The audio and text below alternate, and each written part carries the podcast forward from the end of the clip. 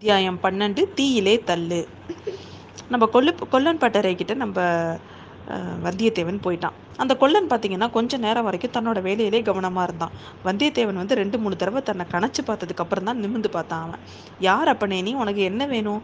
வால் வேல் ஏதாவது வேணுமா? வாளுக்கு வேலுக்கு தான் இப்போல்லாம் வேலை இல்லாமல் போயிட்டே. நீ எங்கே வாழ் வாங்க வந்திருப்ப? விற்க வந்திருக்கியா என்ன? அப்படின்னு கேட்குறாரு இது என்னையா இது என்னையா? உங்கள் கையில் வாழை வச்சுக்கிட்டே வேலை அந்த வாழை வேலை செஞ்சுக்கிட்டே வாளுக்கு தேவையில்லைன்னு சொல்கிறீங்களே அப்படின்னு சொல்கிறான் வந்தியத்தேவன். இது ஏதோ அபூர்வமாக வந்த வேலை. பழைய வேலை பழைய வாழை வந்து செப்பனிடுறதுக்காக கொண்டுட்டு வந்தாங்க. சில வருஷங்களுக்கு முன்னாடி பாண்டிய நாட்டு போரும் வடபெண்ணை போரும் நடந்துட்டு இருக்கும்போது பார்த்தீங்கன்னா இந்த பட்டறையில் மலைமலையாக வேலும் வாழும் குவிந்து இருக்கும். இலங்கை யுத்தம் ஆரம்பமானதுக்கு அப்புறம் பார்த்தீங்கன்னா அப்புறம் கூட வந்து இலங்கை ஆயுத ஆயுதங்களுக்கெல்லாம் கிராக்கி இருந்துச்சு. இப்போ வாழையும் வேலையும் கேட்குறவங்க இல்லை. பழைய வாளியும் வேலையும் என்கிட்ட விற்கிறதுக்கு தான் வர்றாங்க. நீ கூட அதுக்கு அதுக்கு தான் வந்தியோன்னு நான் நினச்சேன் அப்படின்னு சொல்கிறான் இல்லை இல்லை இன்னும் கொஞ்ச நாளைக்கு எனக்கு அதெல்லாம் தேவைப்படும் அப்படின்னு சொல்கிறான் நம்ம வந்தியத்தேவன். சரி அப்போ நீ எதுக்காக வந்த அப்படின்னு கேட்குறான் என்னோட குதிரையை வந்து காட்டிலும் மேட்டிலும் நான் வந்து கூட்டிகிட்டு வந்தேன். அதனால் வந்து இன்னும் ரொம்ப தூரம் போகணும். குதிரையோட கால் குழம்புக்கு இரும்பு கோ கவசம் போடுறது உனக்கு தெரியுமா அப்படின்னு கேட்குறான் ஆமாம் ஆமாம் அரேபிய தேசத்துலலாம் அப்படி தான் வழக்கம். இங்கேயும் இப்போல்லாம் சில பேர் வந்து குதிரைக்கு குழம்பு லா இரும்பு லாடம் அடிக்க தொடங்கியிருக்காங்க. எனக்கும் கொஞ்சம் அந்த வேலையில் பழக்கம் உண்டு அப்படிங்கிறான். என் குதிரைக்கு கொஞ்சம் லாடம் போட்டு தருவீங்களா? அப்படின்னு கேட்குறான் அதுக்கு நேரம் அதிகம் பிடிக்கும். கையில் உள்ள வேலையை முடிச்சுட்டு தான் உன் வேலையை நான் எடுத்துக்கணும் அப்படின்னு சொல்கிறான் அவன். வந்தியத்தேவன் யோசிக்கிறான். அவனுக்கு ரொம்ப கலப்பாக இருந்துச்சு. குதிரையும் கஷ்டப்பட்டு போயிருந்துச்சு. கொஞ்ச நேரம் காத்திருந்து அதோட குழம்புக்கு கவசம் போட்டுக்கிட்டே போகலாம் அப்படின்னு முடிவு பண்ணிட்டான். கை வேலை முடிகிற வரைக்கும் நான் காத்திருக்கிறேன். அதுக்கப்புறமாவது எனக்கு உடனே செஞ்சு தருவீங்கல்ல? அப்படின்னு கேட்டு உறுதிப்படுத்திக்கிறான். அதுக்கு என்ன? கண்டிப்பாக செஞ்சு தரேன் அப்படிங்கிறாரு அவர்.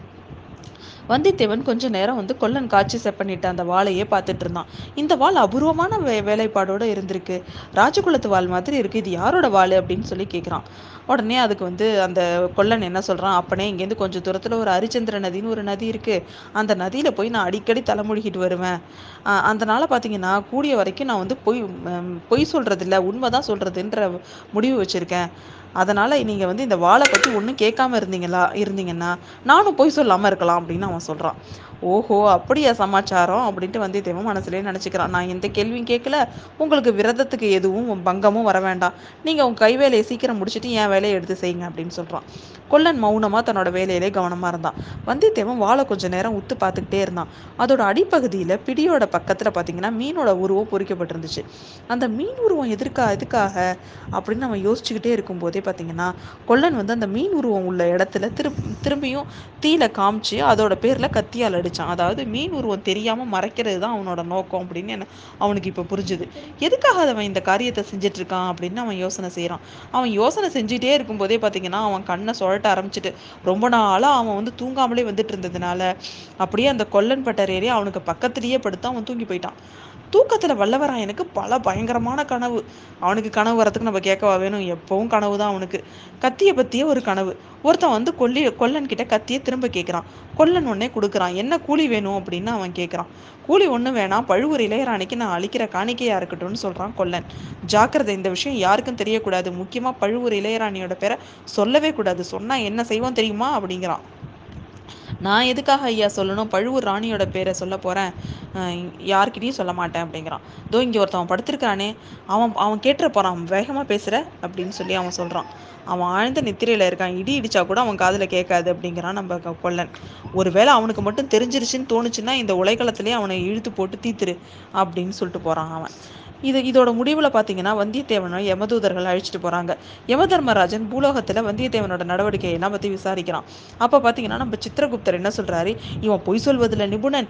எத்தனை பொய் சொல்லியிருக்காங்கிறதுக்கு அளவே கிடையாது அப்படின்னு சொல்கிறாரு இல்லை இல்லை நான் எல்லாமே சக்கரவர்த்தி குடும்பத்தோரோட சேவைக்காக தான் சொன்னேன் அப்படின்னு அவன் சொல்கிறான் எதுக்காக சொல்லியிருந்தாலும் பொய் பொய் தானே தள்ளுங்க இவனோட நரகத்தில் பெரிய நெருப்பு குழியில் அப்படின்னு சொல்கிறாரு யமன். உடனே நகர நரகத்தோட உட்புறத்துலேருந்து நிறைய பயங்கரமான குரல்கள்லாம் கேட்குது யமதூதர்கள் காவலர்கள் வந்து அவனை அழிச்சிட்டு போகிறாங்க பயங்கரமாக எரிஞ்ச நெருப்பு குழியில் அவனை தள்ளுறதுக்காக அவனை முயற்சி பண்ணுறாங்க அந்த யமதூதர்கள் ரெண்டு பேரையும் பார்த்தா பழுவேட்டரையர்களோட முகங்கள் மாதிரியே இருக்குது அதை பார்த்தா அவன் திருக்கிட்டு நிற்கக்குள்ளேயே குந்தவி தேவி அங்கே வர்றா. என்னோட கட்டளையை நிறைவேற்றுறதுக்காக தான் அவர் போய் சொன்னார். அதனால் அவருக்கு பதிலாக என்ன நெருப்பில் போடுங்கன்னு அவள் சொல்கிறா இந்த சமயத்தில் நந்தினி தேவியும் அங்கே வந்து சேர்ந்தா. ரெண்டு பேரையும் நெருப்பில் போட்டுருங்க அப்படிங்கிறா அந்த புண்ணியவதி. ஐயோ வேண்டாம் வேண்டாம் அப்படின்னு நம்ம வந்தியத்தேவன் அலறிட்டு இருக்கிறான். சச்சா இனிமேல் எந்த காரணத்தை நம்ம பொய் சொல்லவே கூடாது அப்படின்னு சொல்லி தீர்மானிச்சுக்கிறான். சாரி வேணாம் வேணாம் அவன் கத்திக்கிட்டே இருந்துட்டு கண் அப்போ தான் கண் முழிச்சு உட்காடுறான் அப்பதான் அவனுக்கு புரியுது நம்ம கண்டது எல்லாமே கனவு அப்படின்னு சொல்லிட்டு. ஐயோ இனிமேல் எந்த காரணத்தை கொண்டு நம்ம பொய் சொல்லக்கூடாது அப்படின்னு அவன் அப்போ நினச்சிக்கிறான். ரொம்ப நேரம் தூங்கி போயிட்டேனா அப்படின்னு கொல்லனை பார்த்து கேட்குறான் அப்படி ஒன்றும் ரொம்ப நேரம் ஆகல ரெண்டு ஜாமம் தான் ஆயிருக்கு. அப்பனே நீ என்ன கும்பகர்ணன் வம்சத்தில் வந்தவனா? பட்ட பகலை இப்படி தூங்குற? அப்படின்னு அவன் கேட்குறான் கடவுளே ரெண்டு ஜாம நேரமாக தூங்கிட்டேன்.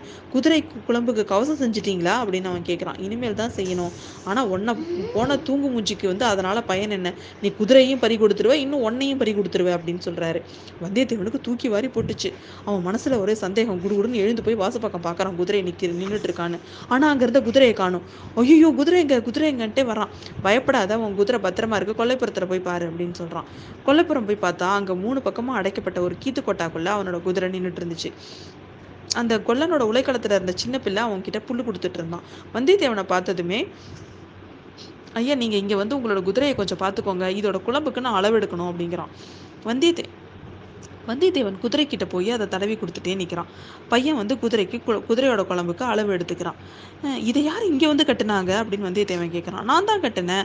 அப்பா கட்ட சொன்னார் அதனால் இந்த கட்டினேன். இந்த ஊர் வழியாக கொஞ்சம் நேரத்துக்கு முன்னாடி பழுவேட்டரையரும் அவரோட பரிவாரங்களும் போனாங்க.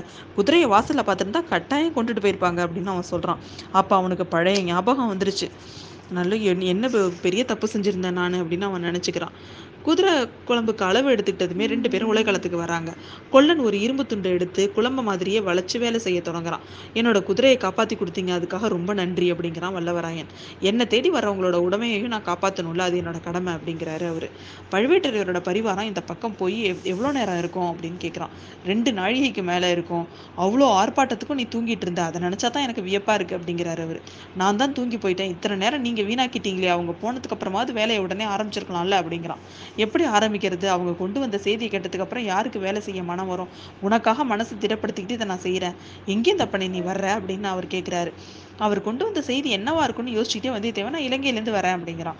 கொல்லன் அவனோட முகத்தை ஏற இறங்க பார்க்குறாரு. பிற குரலை தாழ்த்திக்கிட்டு இலங்கையில் இருந்தபோது இளவரசர் அருள்மொழிவர்மரை பாத்தியா? அப்படின்னு கேட்குறாரு உண்மையை சொல்லணும்னு இப்பதானே முடிவு பண்ணியிருந்தான். அதனால் அவன் என்ன சொல்கிறான் ஆமாம் பார்த்தேன் அப்படிங்கிறான். கடைசியாக அவர் எங்கே பார்த்த? இன்னைக்கு காலையில் தான் பார்த்தேன். உடனே கொல்லன் உடனே வந்தியத்தேவனை கோபமாக பார்க்குறான். விளையாடுறியா நீனு? இல்லை ஐயா நான் உண்மையை தான் சொல்கிறேன் அப்பனா இளவரசர் இப்போ எங்கே இருக்காருன்னு கூட சொல்லுவ போல இருக்கே அப்படின்னு கேட்குறான் ஓ கேட்டால் சொல்லுவேன். இளவரசர் எங்கே இருக்காரு? சூடாமணி விகாரத்தில் நாகப்பட்டினத்தில் இருக்காரு அப்படின்பா அப்பனே நானும் எத்தனையோ பொய்யர்களை பார்த்துருக்கேன். உன்ன மாதிரி ஒருத்தனை பார்த்ததே இல்லை அப்படிங்கிறாரு. வந்தியத்தேவன் மனசுக்குள்ளேயே சிரிச்சுக்கிறான். நம்ம பொய் சொன்னப்பெல்லாம் இந்த உலகம் உண்மைன்னு நம்பிச்சு. நம்ம உண்மையை சொன்னா நம்ப மாட்டேங்குது அப்படின்னு அவன் நினைச்சுக்கிறான். தம்பி நீ இளம்பே இலங்கையிலேருந்து எப்போ புறப்பட்ட? அப்படின்னு கேட்குறாரு நாலு நாளைக்கு முன்னாடி. அதனால தான் உனக்கு இந்த செய்தி தெரியல. அப்படிங்கிறார். என்ன செய்தி ஐயா? அப்படின்னு கேட்குறான் அவன். பொன்னியின் செல்வரை கடல் கொண்டு போயிடுச்சு அப்படிங்கிற செய்தி தான். அப்படின்னோடனே வந்தியத்தேவன் கஷ்டப்பட்டு திருக்கிடுறது மாதிரி நடிக்கிறான். ஐயோ அப்படியா? யார் சொன்னாங்க? அப்படின்னு கேட்குறான் நேற்று முதல் இங்கெல்லாம் அப்படிதான் பேச்சாக இருந்தது. இன்னைக்கு பழுவேட்டர்கள் இந்த வழியா போனபோது ஊர் தலைவர்கள் அவரை கேட்டாங்க. அந்த செய்தி உண்மைதான் பழுவேட்டரையர் சொன்னார். அந்த சண்டால பாவியோட தலையில் இடி விழ அப்படிங்கிறாரு.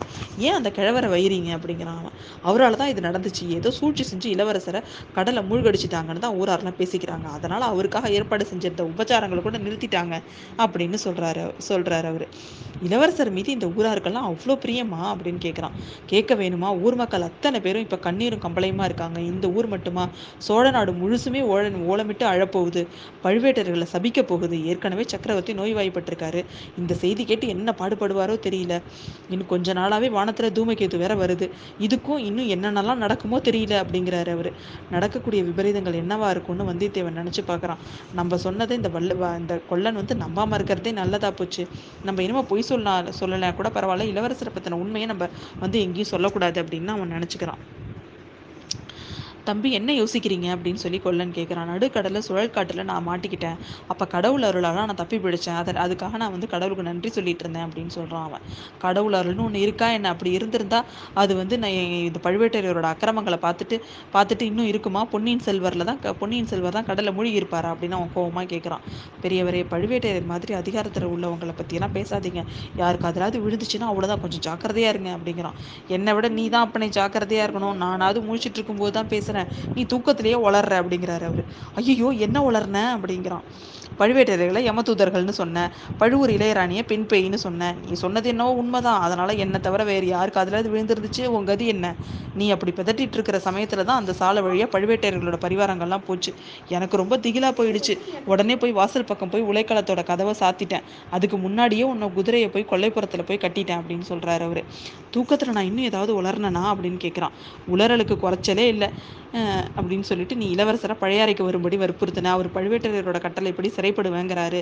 இன்னும் என்னென்னமோ வளர்ன தம்பி பழையாறை இளையராணியை பற்றி கூட இளைய பிராட்டியை பற்றி கூட நீ எதை ஏதோ சொன்ன. ஜாக்கிரதா அப்பனே அப்படிங்கிறாரு அவர்.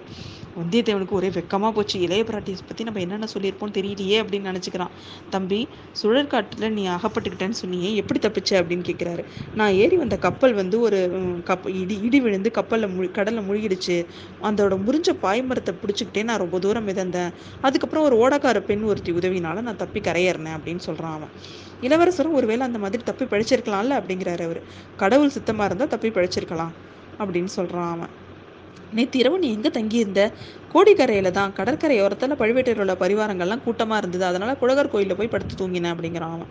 அதனால தான் உனக்கு இளவரசர் பற்றிய செய்தி தெரியல போல இருக்கு அப்படின்னு சொல்லிட்டு அவர் சொல்கிறாரு நீங்கள் தெரியப்படுத்தினதுக்காக ரொம்ப நன்றி ஐயா. நான் பழைய அறைக்கு கூடிய சீக்கிரம் போகிறேன் பழுவேட்டரையரோட பரிவாரத்தை சிக்காமல் போகணும். எந்த வழியில் போகிறது நல்லது அப்படின்னு கேட்குறான் பழுவேட்டரையர்கள் வந்து தஞ்சாவூர் ராஜபட்டையில் போகிறாரு நீ வந்து முல்லையாற்றங்கரையோட போனினாக்கா பழைய அறையை பழைய அறைக்கு போயிடலாம் அப்படின்னு அவர் சொல்கிறாரு நீங்கள் கொஞ்சம் சீக்கிரமாகவே குதிரைக்கு குழம்பு கவசம் அடித்து கொடுத்தீங்கன்னா நல்லது அப்படிங்கிறான்.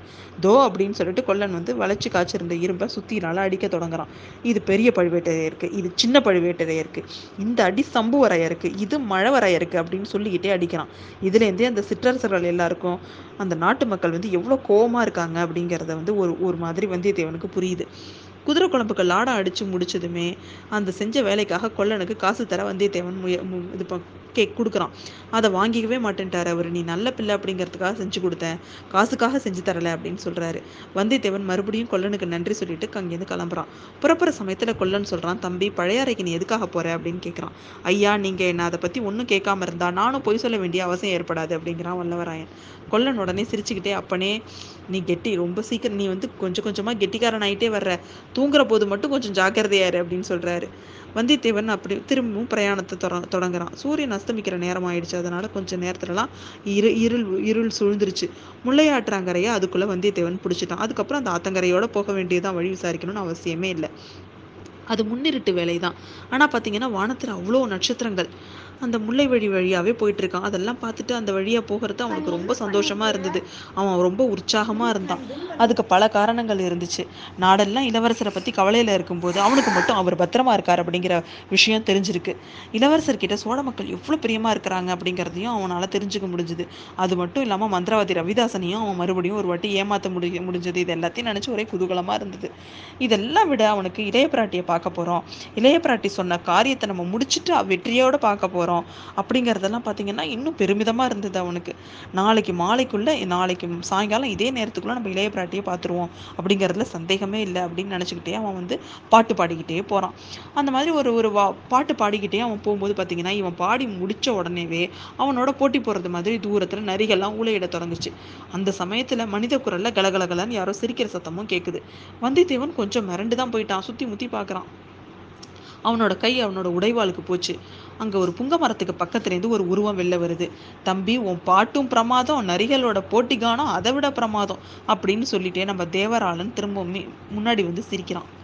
இந்த தேவராளன் என்ன பண்ண போகிறான் எப்படி நம்ம இவன் இவன் கிட்டேருந்து நம்ம வந்தியத்தேவன் தாண்டி பழையாறைக்கு போக போகிறான் அப்படிங்கிறதெல்லாம் அடுத்த அத்தியாயத்தில் பார்ப்போம்.